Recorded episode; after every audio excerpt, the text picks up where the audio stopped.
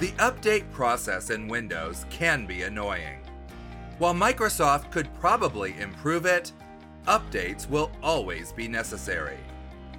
As we conclude our October series on the biggest ways you might hurt your security online, we come to method number five ignoring updates. For Personal Tech Media, this is 2 Minute Tech. I'm Jim Herman.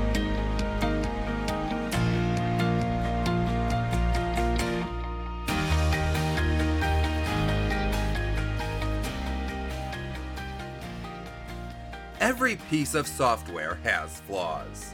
Hopefully, there's only a few, and hopefully, they'll be buried so that criminals rarely find them. But sometimes, there are flaws in software that can open security holes.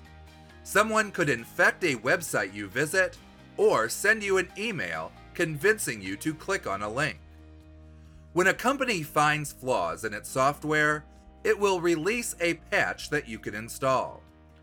Most software can install patches very quickly, but others, especially operating systems like Windows or Mac OS, may require some downtime on your device. However, when a company releases an update, it will usually publish a list of the issues the update fixes. Sometimes the details provided allow criminals to reverse engineer and exploit the problem. Before the fix is released, someone has to discover the problem and find a way to use it. But after the update is released, the problem becomes public knowledge, and exploiting it is all that's necessary. Since almost every device connects to the internet, keeping them up to date is critical. When your device says an update is available, take the time to install it as soon as you can. A vulnerability caused by software can ruin everything else that you've done to stay safe.